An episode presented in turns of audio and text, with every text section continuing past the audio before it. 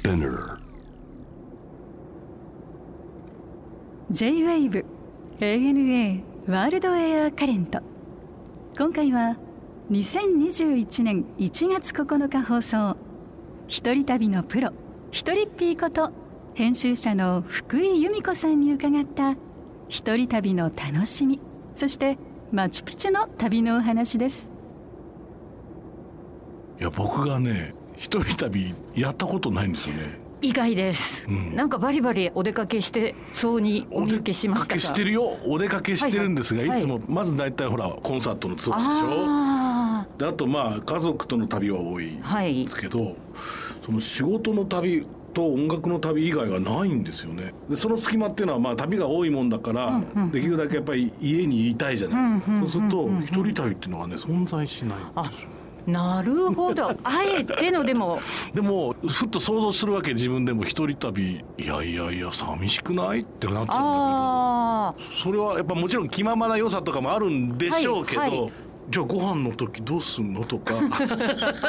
なんかさ寂しそうって思っちゃうんですけど、はい。全然問題ないんですよ。むしろ一人の自由さの方が私はエンジョイ200%って感じなんですよね。好きなものを好きな時に食べられるっていううん方に軍配上がったみたいな。そうかそうか。あの誰かといると夜ご飯どうする？みたいなとこから始まるじゃないですか、うんいやね。の今日まだお腹空いてないからいいやみたいな感じで、うん。ホテルの部屋でダラダラしてみたり急に夜中から、いやでもちょっと小腹が減ったから外行くって言っていいよねまあそ外に行って屋台でご飯食べたりうん。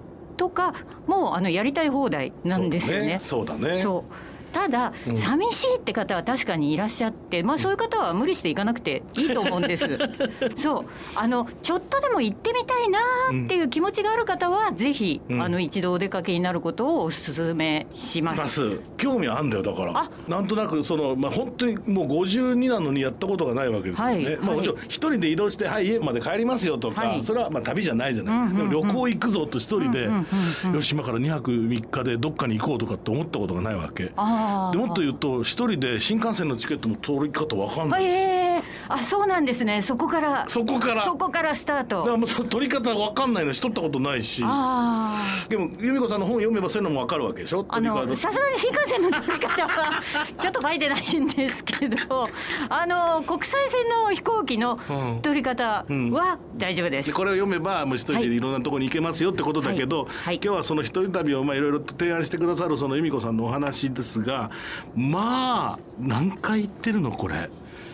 ちょっと待って。海外一人っぷ歴が一人っぷっていうのはこれ一人旅のことね。はい一人で行くから一人っぷ、トリップと一人がかかってはい。一人っぷ、で主な渡航先は 香港150回。そうですね。それはぼちぼち200回近い感じです。150回って言い出して5年ぐらい経ってるので。はい。200回だ。はい。台湾60回。はい。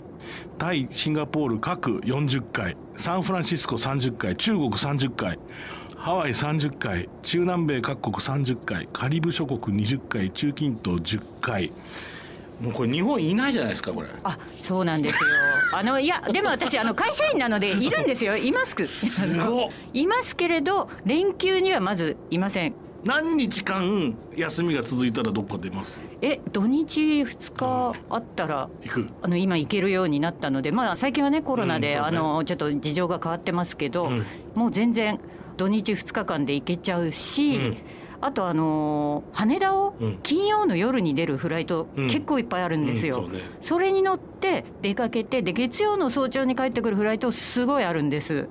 でそれで何食わぬ顔をして「あの金曜お疲れ様でした」って言って会社を出てでもそう会社出る時間も夜の9時とか10時なんですけど、はい。残業しても大丈夫。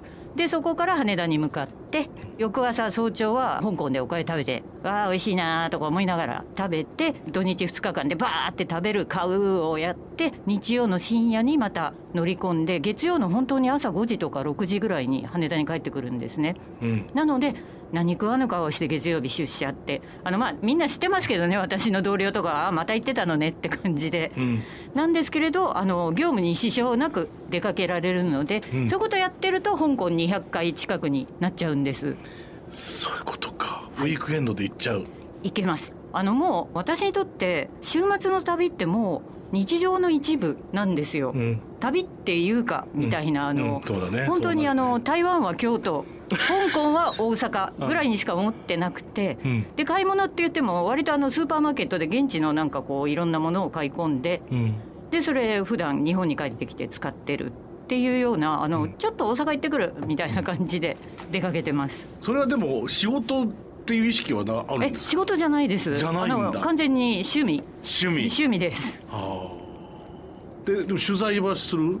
あの今やあの、うん。そうなんですよ。私あの「ヒトリップ」っていう本を出すようになったので、うん。前はもう100%趣味だったんですけど今はうん。もうあこれもこれもこれもっていうあの、うん。本に載せられるって思うと、うん。プライベートだけどもうほぼ仕事のつもりでモードになっちゃうね、はい、かなり真剣に写真撮ったり、うん。資料集めたり、うん。あのなぜか素人なのになんか人に話聞いてみたり このお客何みたいな感じの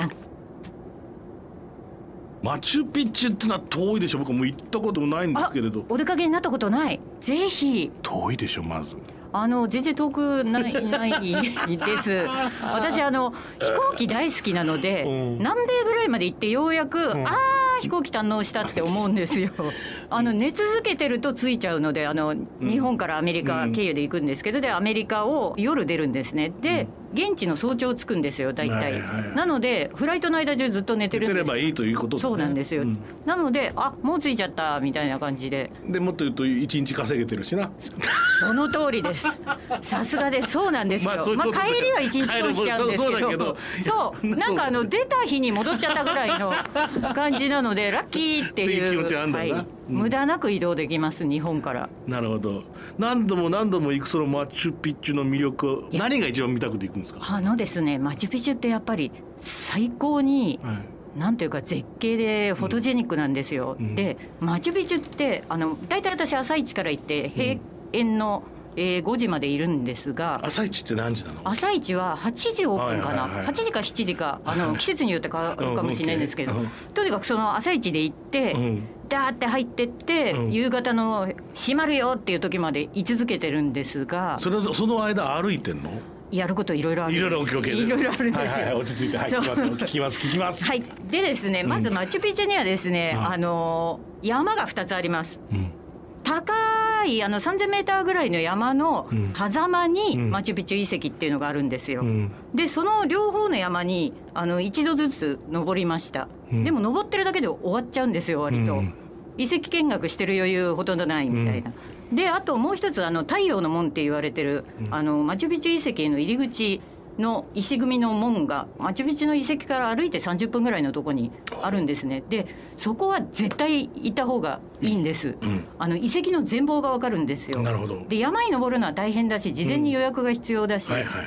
ポットでの旅人が行こうと思ってもなかなか行けないんですけど、それはだ回を重ねてから行ってくださいという話だな。いや山に登るんなら2日間かけてくだあさあそういうことか。い、遺跡見学に。はいはい。で太陽の門はまあ日帰りでもあの行けるのでぜ,、ぜひ行っていただきたいんですが、まあ、それで私あの山はまあそれぞれ1回ずつ登ったので、はい。でも太陽の門には絶対行っちゃうので。うん。で行くと絶景でマチュピチュの遺跡の全貌が見えるんですね、うん。でそこでぼーっとしてるんですよ、うんであ行けない行けないって言ってこうまた遺跡の方に戻ってで気に入ってるスポットとかうろうろしてみたり、うん。あとそのマチュピチュの遺跡って東西南北がきっちり取られてるんですね。はなので何時に見ても影がすごい綺麗なんですよ。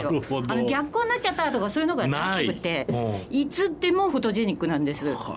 でさらにはあの山なので天候がすごいよく変わるんですね、うん。それがまたドラマチックなんですよ。ああ。のこう谷から霧のような雲のようなっていうのが、はい。うわーって上がってきてなんかすごいなーと思って見てると、えみるみるうちにそれがバーって晴れて、うん。太陽ビャーみたいな、えうん。うわなんだこの夕焼けっていうことになってみたりあと逆にあのこの間行った時はあ虹出たと思って。うんで虹のスポットあの見やすいあのはいはいスポットまですごい勢いでダッシュしました、っうん。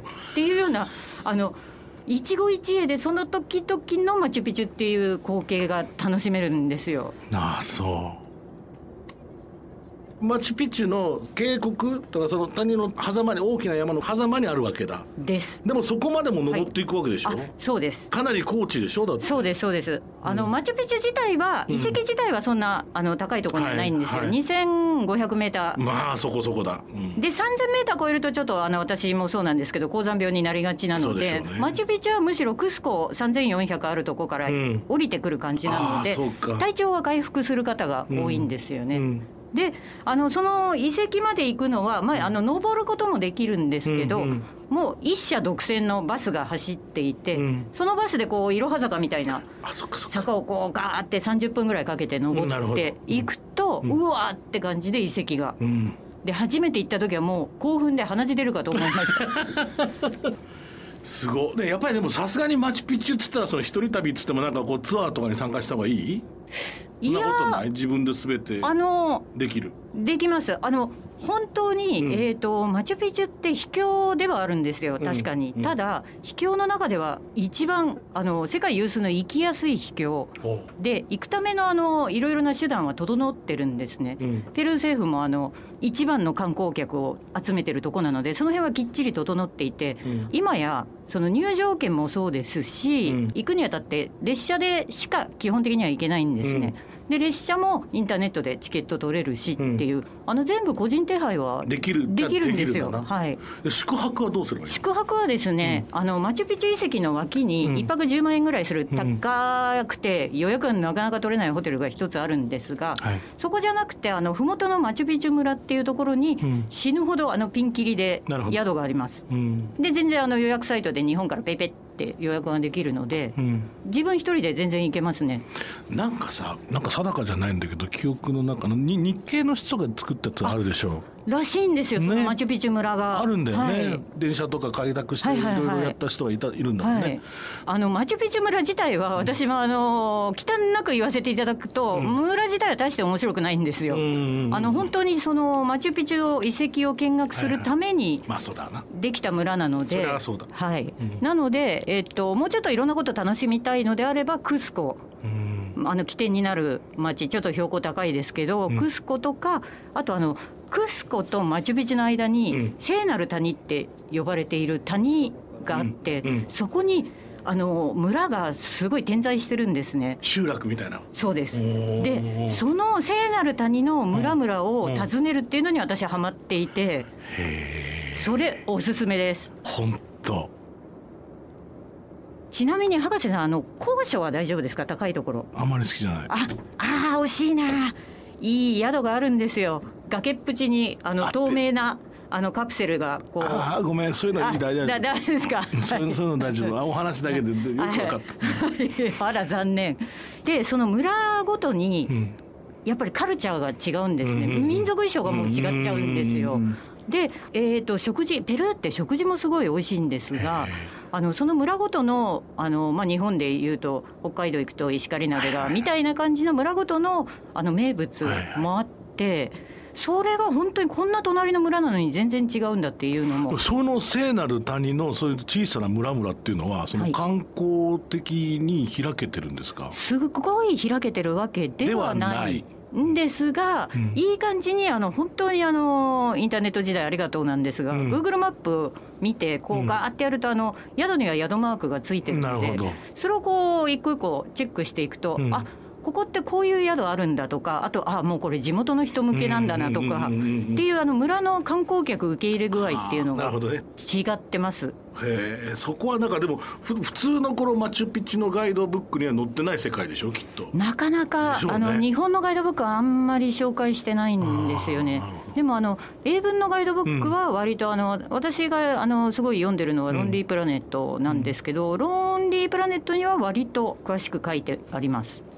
高山病対策以外にはどんなことをチェックっていうかあの気にしとかなきゃいけないですか？マチュピチュ旅行すると。えーとですね、意外に夜暗い村がうん。当たり前ですけど、日本みたいに明るくないので私はあの常に旅の七つ道具にヘッドライト入れてるんですけど。マジで登場します、うん。あのなんか石畳うん。よく転ぶんですよ、うんでなのでいやこれヘッドライトちゃんと持たないと危ないわと思って、うん。ちょっと暗いなって時にはあのさすがに頭にはつけませんけど、うん。手でこうやって照らしながらあのスマホの明かりなんかじゃ暗くて全然ダメです。はいはいはい。でこう照らしながらとかあと足元ですね、うん。あの私はあの真剣な登山靴一歩手前のうん。軽トレイルシューズって呼んでるんですけど、うん。そういうシューズで行くのをお勧めします、うん。石畳本当にその靴履いてるか履いてないかでえらい違いです。ああそうね。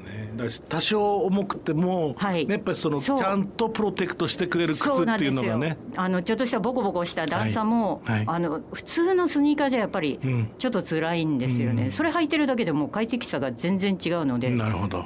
とあと寒暖差があるっていうのも。